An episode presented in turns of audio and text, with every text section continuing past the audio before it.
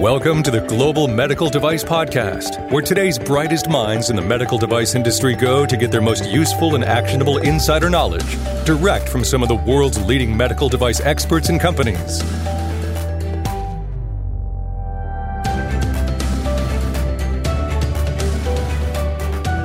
At Greenlight Guru, the biggest thing we care about is the biggest thing you care about improving the quality of life with medical devices built with less risk. We know we're not physically there helping you to build devices, but our software is. So why wouldn't we build our software to be aligned with industry standards like ISO 1345 or 14971? We're the only medical device QMS solution provider to be named by G2 as a category leader for 13 quarters in a row. Because it's an odd number, I can't do the math and tell you how many years, but what does that mean? It means medical device companies who are out there making a difference believe we're making a difference and they're telling people about it. If you're looking to make a difference by getting quality, life saving devices to market on an average three times faster, contact Greenlight Guru today to start the conversation. Hello, and welcome to the Global Medical Device Podcast. This is the founder of Greenlight Guru, Jon Speer. And joining me today is familiar face and voice on the Global Medical Device Podcast, Mike Drues. Mike is president of Vascular Sciences. So, Mike, welcome back. Thank you, John. Always a pleasure to speak with you and your audience. Absolutely. So, today we're going to dive into CDRH proposed guidances for fiscal year 2023. I, I know we've done that. You and I have talked about this maybe a time or two in years past. Maybe a good place to start before we dive too deep into the details of the proposed guidances from CDRH is what is this all about? Give folks a little bit of context or kind of a high level summary of the what this is, why we're talking about this topic. Well, great question, John. And as always, thanks for the opportunity to, to talk about this with you and our audience today. Simply put, let's be honest, John, the topic of guidance documents to most people with an IQ of more than five is going to seem unimaginably boring. But I'm hoping that, you know, in the traditional Jon Speer, Mike Drues style, we can kind of spice things up. And I have a few, you know, things to add to the discussion as well. But basically, this is, you're right, this is something that FDA does typically on a once a year basis. They put out a list of what they think are the priorities for the coming year in terms of guidance documents. And that's exactly what they put out just about a week before we are doing this recording today. So FDA did publish, more specifically, CDRH did publish their annual priority list for guidance documents. And we can provide a link to that list for yes, our audience absolutely. as part of the resources for this podcast. But basically, FDA divides these into two groups the priority A group and the priority B group. These are the guidance documents that FDA intends to develop in the coming fiscal year 2023. The difference between the A list and the B list is that the A list are the prioritized guidance documents that FDA intends to publish in the coming year, whereas the B list are the guidance documents that FDA intends to publish as resources permit in the coming year. Sure. So the A list are the, the number one priorities, and the B list are the ones that FDA will do uh, depending on time and, and resources. And of course, John, as you know, that like all regulation, this is all subject to change. If sure. something like another COVID, for example, comes along, then that could, you know, change the calculus here tremendously. But that's basically the purpose. And just one last thing to mention, John, and then I'd be happy to hear your your thoughts, or we can move on to the next question. In terms of how FDA has done in the past, have they achieved their goals? Well, if we just look at the current year, 2022, CDRH intended to publish 23 guidances, of which they actually published 13 of them. So that's about a 57% success rate.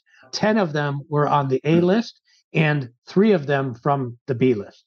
So that's just sort of a little bit of a recent historical perspective as to how FDA has been performing. And I think, John, that's fair game to mention in our discussion here because obviously one of FDA's most important jobs is to sort of judge a medical device company. In other words, make sure that the company is doing what they say they're going to do and support sure. what they're claiming and so on. Well, I think, John, that, that street runs in two directions. Sure. If FDA says that they're going to do certain things, then we should hold them accountable for doing right. those things. And when they don't do those things, we should, you know, remind people of that. Yeah, absolutely. So, you know, I've had a chance to, and folks, as Mike mentioned, we will provide a link to the uh, CDRH proposed guidance for fiscal year 2023 so that you can peruse and read through that at your leisure. I've had a chance to do so myself. And as Mike mentioned, it's sort of split into the A list and the B list. So uh, let's get into some of the details. So, what is sort of the, I don't know, theme, but what are some of the things that stick out to you on the A list? Well, so on the A list for the moment, for the coming year, just ticking through the list very quickly, and then I'll emphasize the ones that I personally think are the most important.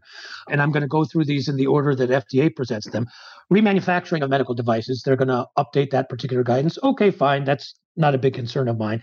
The next two are big concerns of mine, John, and these are both topics, related topics that you and I have talked about in several topics, uh, podcasts having to do with COVID and specifically the emergency use authorization. The first is the transition plan for medical devices that fall within enforcement policies issued during the COVID public health emergency. And the second is transition plan for medical devices issued emergency use authorizations or EUAs during the coronavirus disease 2019 public health emergency. So the second and third on FDA's priority list are both COVID related. And you and I, John, yeah. have talked about this. I think this is obviously very, very timely, yeah. and we can provide links to our other podcasts where we dig into those topics in more detail if we want sure. to. Absolutely. Just to complete the priority list, cybersecurity in medical devices. Cybersecurity, John, as you know, and as we've talked about before, is a big concern for a lot of companies today that are developing software components of existing devices or software as a medical device, SAMD. This particular guidance focuses on quality system considerations for pre-market submissions when it comes to cybersecurity. So there are now a number of guidance that FDA puts out in the general area of cybersecurity. This particular one is focusing on quality, and I know as a as a quality guy, John, you probably have opinions on that one. Right just closing off the list is content of pre-market submissions for device software functions. This is yet another topic that you and I have delved into in deep in other podcasts. So devices that contain software that perform these software functions. Fostering medical device improvement.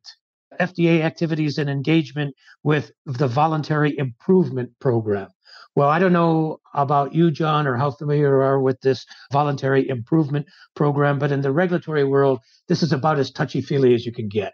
In my opinion, this is just put out there by the FDA to kind of make people feel good. But from an engineering or a regulatory perspective, I've seen the draft of this. There's nothing in there of real substance that I think medical device companies need to worry about. And then the last one on the A list for final guidances which I think is a revision long overdue, is the final guidance on the Breakthrough Device Program or the BDP, something that you and I have talked about many times before. Mm-hmm. and to be honest with you, John, although I think that the BDP program has been an extraordinarily successful program, kind of like the orphan drug program, it's become too successful. And we really got to put some limits on that. I think that the FDA now is is awarded as of late north of 500, I think approaching 600 BDP designations, which mm. I think is way, way, way too many. And I've made a number of specific recommendations on how we should tighten that program up because I personally believe that a BDP, unlike a 510K or de novo or PMA, where you just tick the regulatory boxes and you get a 510K or a de novo or a PMA, a BDP should not be that way. It's right. not everybody shows up gets a trophy. You right. know, so it should truly be for the you know the best of the best. Right. So those are the priorities for finalizing guidance for 2023 on the A list. And then just very quickly, FDA putting out new draft guidances in the following areas the voluntary malfunction summary reporting program. This is something that you and I have talked about in the context of the PMA, for example, clinical considerations for medical device pre market submissions for opioid use disorder and selected updates for guidance for the Breakthrough Devices program. I just mentioned that. And then finally, the electronic submission template for de novo request submissions, which again is long overdue. And I think we need that for pre subs. I think we need that for everything. I can't tell you how many of my customers, John, they when I said say to them that in order to make a submission for a pre sub, for example, or a BDP, you have to take your file, put it on a memory stick, put it in a box, in my case, send it across the country, have them take it out of their box and put it into the their their computer. I mean, you don't have to have a PhD in engineering, John, to appreciate that that's nuts. You know? uh, so, yes, how is it that we're almost into 2023 and we're still operating that way? It, it just boggles the mind. Yeah. So that's a quick run through of what's on the A list, John. Before we move on to the B list, any thoughts on any of those? Well, a couple of things, obviously, you know, that stick out. Obviously, the COVID, the transition plan. You know, this is a, something, as you mentioned, you and I spoke about and I guess I want to remind folks listening who maybe have uh, devices that were brought to market under the EUA for uh, COVID 19. I wouldn't wait for FDA to, to develop this guidance document to start making your plans. In fact, hopefully, you've already been working towards the uh, 510K or, or de novo or whatever the appropriate and applicable pathways are for, for your product to keep those in the marketplace. So, those things stick out and uh, yeah, as you noted, I, I, think you know the breakthrough. I mean, not everything should be considered breakthrough. I mean, that seems like the floodgates are open. But I guess I'm curious. Anything that's like surprising or concerning or exciting in your point of view on on the A list priorities? Well, I guess you have to be a regulatory geek to consider this exciting, but um, well, we're um, trying to spice it up, Mike. but I will be curious to see what of my or other people's recommendations that FDA takes into hand in terms of the BDP program because like i said you know it's become probably too successful and i think it needs to be tightened up. In terms of your comment on the eua i just want to reiterate one thing that you and i talked about in some of our podcasts on that topic because it's a recurring problem to many of my customers. I had a new customer just come to me within the last couple of weeks who got an eua on a device and now in order to keep that device on the market they submitted a 510k FDA came back with a 23 page oh additional information request, probably some 50 or 60 items on it where FDA was looking for for more information. And of course, that's when the company came to me. They didn't come to me before that. They came to me after that and they said, yeah. Mike, we don't understand. We got the EUA. Why are we having these problems, you know, with the 510K? And I said, simple because an EUA is, is, is, does not equal a 510K. An EUA uh, is a temporary authorization. It is not a clearance or, or granted like a de novo or approved as a PMA. The bar for the EUA is demonstrably lower than it is mm-hmm. for a 510K or de novo or PMA. So that's something that our audience, I think, needs to keep in yeah. mind. Yeah. Okay. Well, let's talk, uh, I guess, high level a little bit about uh, what's on the B list. You know, per what you shared a moment ago, at least you know for fiscal year 2022 there were some of those b list items that that did get published. So you know one can expect maybe that some of these b list items will get in front of us in industry uh, in this fiscal year as well. So what's on the the b list? Correct. Well uh, for the current year three guidances from the B list were, were published. So we'll see what happens in 2023. But what's on the B list in terms of the, the final guidance, this first one is a bit esoteric peroxide based contact lens care products. So obviously that's going to apply to a very, very narrow part of our of our industry. But what that means to me when FDA finalizes a guidance like this is that there have been problems in this particular yeah. area. And therefore, FDA is putting out a guidance, which they right. should, in order to try to prevent these problems from happening in the future. So you always have to ask yourself when it comes to regulation or guidance in particular, why is FDA putting these things out? More often than not, they're putting them out because there have been problems in the There's past. Yeah. Most of the times, guidances don't come out prophylactically. I wish they would, yeah. but they're trying to prevent problems from the past. So that's the only one that's on the final guidance for the B list. Other draft guidances, a couple of them in the category of biocompatibility. You and I have talked about biocomp many times before. As our audience knows, I'm a subject matter expert for FDA in a few different areas, one of them being biocompatibility. I think this is going to be a particularly important doc, guidance chemical analysis for biocompatibility assessment. Basically, the idea here is to use the chemical analysis of material as sort of a surrogate biomarker, if you will, for actual in vivo animal cytotox or, or some right. other kind of testing. So, this is a question that I get from my customers a lot. I think it's going to be a, a good guidance for the audience to take a look at. Marketing submission recommendations for change control for specifically artificial intelligence and machine learning enabled devices, which, when you think about it, John, and you and I have talked about AI before as well, change control when it comes to artificial intelligence Well, by its very nature, AI is supposed to be changing. It's supposed to be evolving. It's supposed to be changing over time. But with this archaic concept that FDA instituted a few years ago of this locked algorithm, we've essentially sucked the artificial intelligence out of right. the device. Right. So it'll be interesting to see. I don't anticipate anything new here, John. It's going to be sort of a rehash of what people have been talking about, but that's on the B list evaluation of sex specific and gender specific data in medical device clinical studies. Okay, that's sort of a politically correct kind of a thing to look at today. The accreditation scheme for conformity assessment pilot program, that's something that maybe we can talk about in the future when we get a little further down that road basic safety and essential performance of medical electrical equipment and medical electrical systems and so on. So it's basically it's a it's an update of the the basic electrical safety requirements. And then finally biocompatibility testing for medical devices. This is also part of that ASCA pilot program. The yeah. ASC uh, a pilot program I think we did a podcast on that last year, I believe, John. I Maybe we should do a refresh on that because now we have electrical safety, biocompatibility, some clinical stuff coming into that. So this is going to be something that I think our our industry is going to be taking advantage of more and more as we continue. So that, that kind of rounds up, you know, what's on the the list of guidance from FDA, the A list as well as the B.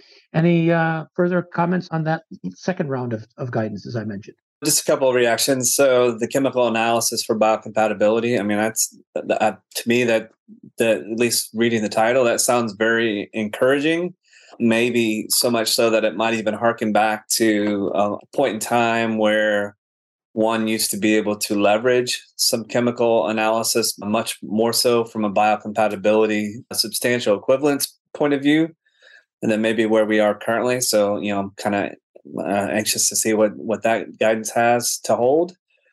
And then to your point about the AI machine learning, I mean, the way that's handled today from an FDA perspective is doesn't really lend itself to for the software to truly be AI or machine learning. So I'm optimistic that hopefully there's some things that will find its way into this draft guidance as well that will allow industry or, or, products that have AI machine learning to actually be a step closer to being AI machine learning products. So, you know, those those seem like you know some exciting things. And then the, ASCA program, it obviously a lot of it seems like there or potentially will be a lot of momentum on initiatives to further support that initiative as well. So, yeah.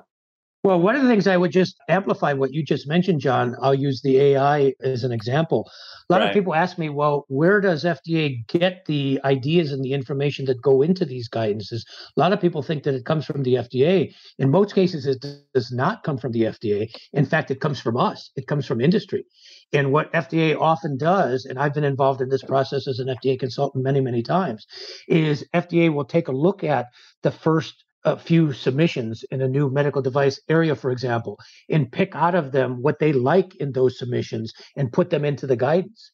Right. And the reason why I bring that up, John, is because, well, at least in my opinion, the concept of the locked algorithm, which FDA has adopted largely and industry has largely followed thus far, is truly an archaic concept because yes. it is holding us back. One of the things I'm very proud of is some of the AI software devices that I've been involved with recently do not use the concept of the locked algorithm. And in fact, purposely allow the software to do what it's intended to do that is to learn and to change and to evolve. And obviously you can appreciate john these were not always easy things to get through the fda right. but we've got a few Good. of them through now and i'm hoping that some of that how we did that and the controls that we put into place and so on will go into that guidance so okay. one of the things you know not to be too arrogant here but i'm very proud of the fact that you know many of the things that i've done in submissions over the years whether it's with ai or biocomp or other kind of testing has actually gone into guidance for the future something yeah, to think cool. about no, that's very cool. So as you look at the A list and the B list for fiscal year 2023, is there a topic or a subject or, something that you see that maybe is missing from the A list and the B list?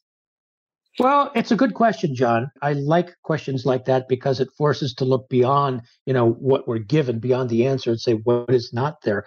Obviously, FDA does not publish any public explanation as to how they came up with these particular devices, but if you use a little reverse engineering, if you lo- use a little common sense, you can identify, as I said before, typically it's where most of the problems have occurred in the past or where they're getting most of the questions and so on.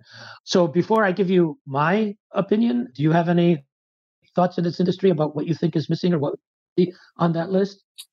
You know, best informed to answer your question, it's almost like I should have the whole list of all of the existing guidances memorized, um, which I do not. So, but neither yeah, do I. I do that's think why that that's why John there's a guidance document database so that you exactly. and I don't have to memorize such esoteric trivia like exactly. I think you know the the software as a med device. I mean, to your point, I, you know, I was going to ask you this, but you kind of answered. I was going to ask how does you know FDA and CDRH determine the the prioritization? But you know we see some trends and themes over the years. We've seen more emphasis on things like cybersecurity and software as a med device. You know those are usually jump to to the top of the list. You know you you highlighted the breakthrough device program and the de novo. You know, and it seems like if I recall in years past, there's always some sort of guidance about some type of 510K or the safety and the technology program and so on and so forth. I don't see anything that jumps to top of mind to me anyway as like, oh wow, this is a glaring omission or, or deficiency. You know, I suspect that you know things around like pre-submissions and things. I mean, uh, that's something that seems like you know seems like the industry has embraced that pretty well. But those guidances seem, at least last time I read through them seemed a little bit confusing and convoluted. And if I recall, something doesn't have a, a pre-submission template, right?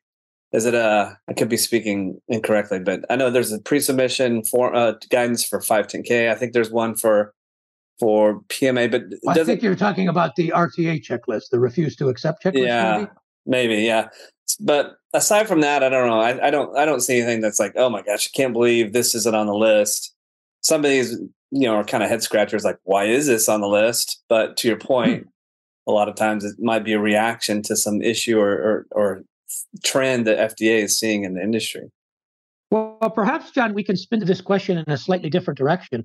Instead of talking about uh, what guidances FDA should or should not be putting out there, how about asking the question? And I and I really don't hear anybody in our industry asking this question, but should in fact FDA be in the business of putting out any guidance documents? Because one could easily argue that it's really not FDA's job to help a company bring a product on the market. On the contrary, if you kind of think of the relationship between the company and the FDA like the legal system, where there's prosecution and the defense, is it the defense counsel's job to kind of help the prosecutor prove their case? Right. You know, absolutely not. and even if they could, they're not going to do that. Now, don't get me wrong. When it comes to guidances to explain the mechanisms of interacting with the FDA, for example, you mentioned the pre-sub process. I have absolutely no problem with FDA putting out a guidance, and FDA should put out a guidance explaining, okay, you want to have a pre-submission meeting. Here's how you do it. Here's what you need to submit to us, and yada yada yada. But when it comes to some of these other kind of more technological or engineering or clinical based guidance documents, should FDA be telling companies, for example, what kind of engineering or biological tests that they should do to show the safety and the efficacy of a medical device? Right. In my opinion, John, as a professional biomedical engineer, I don't need, I don't want, I don't expect FDA to, to help me do that. If they want to offer me some suggestions, I'll be happy to take those under advisement. But at the end of the day, you know, just like a good surgeon, a good surgeon is responsible for know what they're doing. So I don't know, John. That's probably a, a different spin on this than a lot of people in this industry would think. Most people, you know, want to be led like sheep. You know, say told right. what to do, do this, do this, do this, and don't think about anything. Just do it. But uh, any thoughts on on that? Well, I mean, it, it reminds me of things that you and I have, have chatted about in the past. I mean, I think a lot of uh, folks in industry almost look to the FDA as there's kind of like a student teacher kind of relationship. I think this is a, metaphor that you've used where I turn in my assignment and I, I'm waiting for FDA to give me my grade. I, I, think as long as this sort of behavior is perpetuated or continues with CDRH, I think it's going to allow that that sort of relationship between industry to continue. I mean, industry, as long as FDA keeps saying, here is new guidance for this and this and this and this, our industry is going to kind of like sit back and say, all right, well, let's sit back and wait and see what FDA is going to tell us to do next, right? So uh, you know, it's, it's, going to continue the the cycle, I think, in, in some respects. But I am curious, though. I mean, I know like there are other standards organizations, you know, both in the U.S. and and you know globally. You know, it might be a whole different topic of of a different conversation, but sort of tangential here is obviously these other standard organizations have different focuses and priorities uh, uh, you know on which they create standards and guidances and whatnot. And you know some of these are more led by or, or industry is more involved with the creation of some of those but how much correspondence or communication or collective wisdom is shared amongst these other standards organizations and regulatory bodies do you have any context to that yeah, great question, John. I would say that there is obviously a fair amount of of cross pollination, if you will, yeah. between the FDA and the other regulatory authorities around the world with these ISO and ASTM and UL and you know the litany of other standards organizations. As a matter of fact, as you probably know, many of these organizations have committees that that are responsible for developing right. the new standards, and on the committee you might have a variety of people from FDA. You might also have a variety of people from industry. And by the way, this is something that I encourage many of my customers. If you're working in an area, make sure that you have somebody, a, a, technical person or a clinical person from your organization being represented on the committee that's setting up the standard because they can influence you know how that standard is put together maybe in a way that might be beneficial to you. This is a spin on what i call competitive regulatory strategy. Or certainly be in the trenches to understand how the discussion evolved to get to the point of you know what what got put down in the standard itself. So there's you know some clarity on the interpretation of things for sure. Absolutely correct. Yeah, yeah absolutely correct. But getting back to the the previous thread for for just a moment you know i said that in my opinion you know fda really you know shouldn't be in the business of using its time and resources to put out a lot of the guidances that they do. That's industry's right. job. In fda's defense there are a lot of people in this industry. Now again i'm stereotyping here I'm, I'm generalizing but there are a lot of people that quite frankly do not know what they're doing and I literally mean that. And I'll just give you one of my many favorite examples.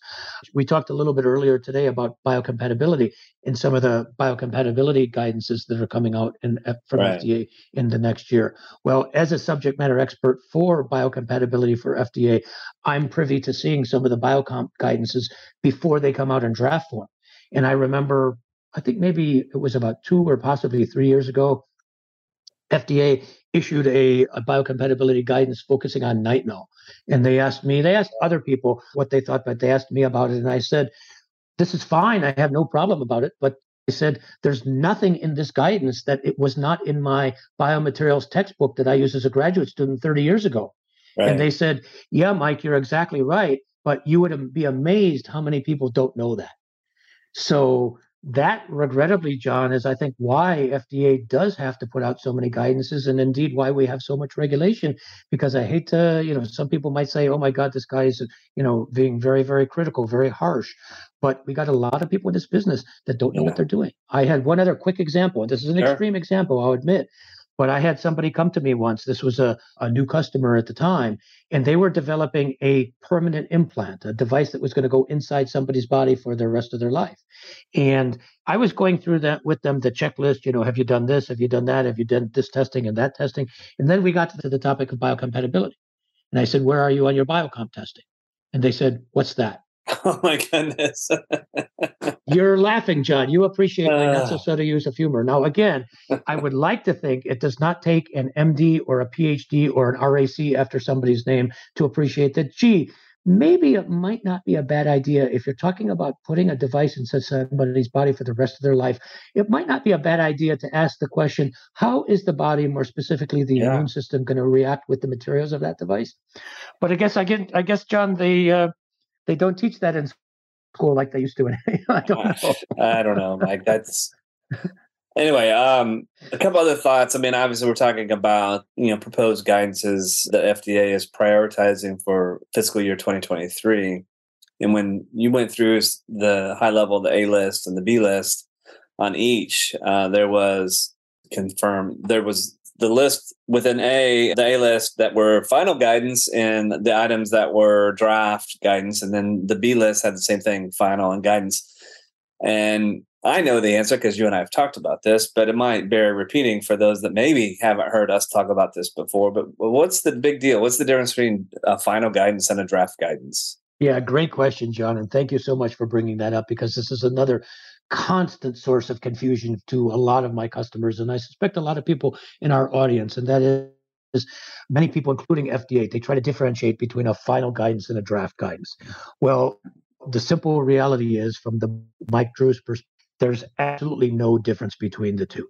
I don't care what's stamped across in big letters across the front page, final draft, whatever. All guidance, indeed, all regulation is very evolutionary. It's a work in progress. It's constantly, unlike a locked algorithm, it's constantly right. changing, constantly evolving as we learn more information. I can't tell you, Jon, how many customers come to me and they say, Mike, we've done everything that is listed in this final guidance, and yet it doesn't seem to be enough. And I say to them in response, Jon, to quote a famous politician, I feel your pain, but why do you think that final means final? It does not mean final. I can't tell you how many examples where FDA has put out a final guidance. The de novo, for example, I believe off the top of my head, I could be wrong on the number, but I believe there were two or possibly even three de novo guidances that were marked final. And yet, for some reason, there was another guidance that came out after the previous final guidance. Yeah. So I've said to FDA many times as a consultant, please stop using the terms final and draft in the just context guidance. of guidance. You just say guidance. That's exactly right. Because it's just confusing people. But unfortunately, they just continue to perpetuate that. Well, and hopefully folks listening in industry can appreciate that even though the words create confusion because you know think about how we operate within our own companies. And, you know, we have policies and procedures and, and drawings and specifications and whatnot uh, a whole litany of documents and records. And we put those things under version control because guess what? From time to time they change and they need to be updated. So if you have a document or something within your company that has never been revised then well there might be an issue with that document. You know, things evolve and change, and interpretation evolves and change. So, you know, and just, here, by speaking of version control, Jon, here's one of my many pet peeves with FDA when it comes to putting out new documentation, including new guidances. If you have a draft version and a final version, or even if it's just you know multiple versions of the same document, right? Please, by all means, do us the you know, professional courtesy of putting you know a page or a couple pages at the beginning identifying specifically what has yes. changed between the previous version and the current version. I can't tell you the number of companies that I work with where they'll have somebody, typically a, a low level, I use a, a, graduate student to do this or an intern, where you will literally take the two guidances and you will go through them page by page, section by section, sentence by sentence to identify where have the changes been made. That is no necessary. necessary. Yeah. That that's an insult to anybody's intelligence. So give us a summary of what those changes were. I don't think that's an unreasonable rule. No, I don't think so. It's just uh, I, I think it falls under what would be expected of us in industry, right? What's good for the goose is good for the gander, Jon. All right. And here's so, a here's a related question before we wrap this up. Yeah. Another comment or another question that I get from a lot of my customers, Jon, and that is if something is listed in the guidance, must we do it? How would you answer that question, Jon? If there's something in a guidance that says, you know, a, do a particular kind of a test or something like that, as a manufacturer, must you do it? Must you follow the guidance? Well, I forget the skill sometimes, but as any good uh, medical device professional, quality, regulatory, what, what have you, my initial reaction is it depends. But you know that that one is a, a confusing topic for a lot of folks. It's a question I get asked quite often too, and I I answer with this: you know, the regulations state the the thou shalt, you know, the criteria that one must demonstrate. Guidance is helpful because it is an interpretation of that regulation, of the applicable regulations. To your point, though, that interpretation evolves. I mean, the act of getting a guidance document to draft or final or any status where it's put out to industry I can't imagine the red tape and the layers of bureaucracy that it has to go through to get to that point. So the reality is, by the time that guidance gets in front of our, our screens to read, is there's a good chance that some of that's outdated. So don't take it as as gospel truth. If you've heard Mike and I speak over the years on the Global Medical Device podcast, you know, one of the things I think we always try to encourage folks to do is you've got to think for yourselves. If a guidance tells you to do something that just does not make sense and is not appropriate or applicable, then don't just follow it blindly. But if it does make sense and it describes a methodology or an approach or, or you know, or, or certain criteria or, or, or what have you, then, you know, by all means, lean on that. So I think, you know, first and foremost, use your head, think for yourself. I could not agree more, Jon. And you ticked off a few things that I'll just real quickly uh, throw some gasoline on for the benefit of our audience. First of all, a lot of people describe guidance as FDA's current thinking on blah, blah, blah. Well, oftentimes that's not the case because guidances can take a long time to come out, and don't even get me started how many lawyers they have to go through before they, they come out. But more importantly, a lot of guidances are years or sometimes even decades old. So to consider that FDA's current thinking right. may uh, be of a, a bit of a leap. More importantly, Jon, back to my original question do you have to do what's in the guidance? The short answer is absolutely not. The regulation, specifically the CFR, the Code of Federal Regulation, that's binding. You you need to do that regulation if it makes sense. The guidance is not regulation. And this is right. something that a lot of people do not understand. Guidance is guidance. It's what I like to call the commentary, if you will, on the regulation, but it's not the regulation itself. And so it says now on the newer guidance, it didn't say this on the, the older guidances, but now on all new guidances, it says, I don't have a guidance in front of me, but something like these are FDA's non binding recommendations, which basically means that sort of legal code speak. It basically means we think that you should do these things that are in this guidance unless you come to us and you convince us otherwise. So, as we've talked about before, Jon, when it comes to guidance or even regulation, this is not something to be followed blindly, you know, just like a computer executing yeah. lines of code one after another. Always ask yourself the question, does this make sense? So bottom line, even if something is listed in a guidance, doesn't necessarily mean that you have to do it. If it doesn't make sense, then go to the FDA as a pre-sub or something else and say, hey, here's what the regulation says, or here's what the guidance says. It doesn't make sense in our case, or maybe it's not possible in our case, and here's what we're going to do instead that's the way this game is supposed to be played, at least in my in my world, Jon. Yeah, and and I I'll add to that. I think me as medical device professional, I should take on the responsibility for being aware of what guidances there are out there in, in CDRH uh, world, and, and frankly, you know, standards and, and whatnot as well, even beyond FDA. So I should have an awareness of of what is out there, and specifically what might be applicable to my product and I should understand where uh, I might choose a path that's that's counter to the commentary that's described within those guidance documents so that I can explain my rationale my approach. So that would be advice that I have for folks be aware of. I agree, Jon. And and being aware, as a matter of fact, uh, I don't know if you did this on purpose or not, Jon, but you set me up to give a, a quick promo for my yeah. upcoming webinar with uh, sure. uh, Greenlight Guru in just a couple of weeks on regulatory due diligence. Because what I'm going to do in that webinar is go through a lot of my Mike Drues' tips and tricks on how to make sure that you are aware of what you should be aware of before going into the FDA. You know, one of the things I pride myself on, Jon, is before I go to the FDA, I want to make darn sure that there's nothing that FDA knows that I don't know. Right. In other words, if FDA knows about something that I don't know, then shame on me, I'm not doing my job. And Absolutely. it's amazing to me how many people do not do that preparation when we go to the FDA.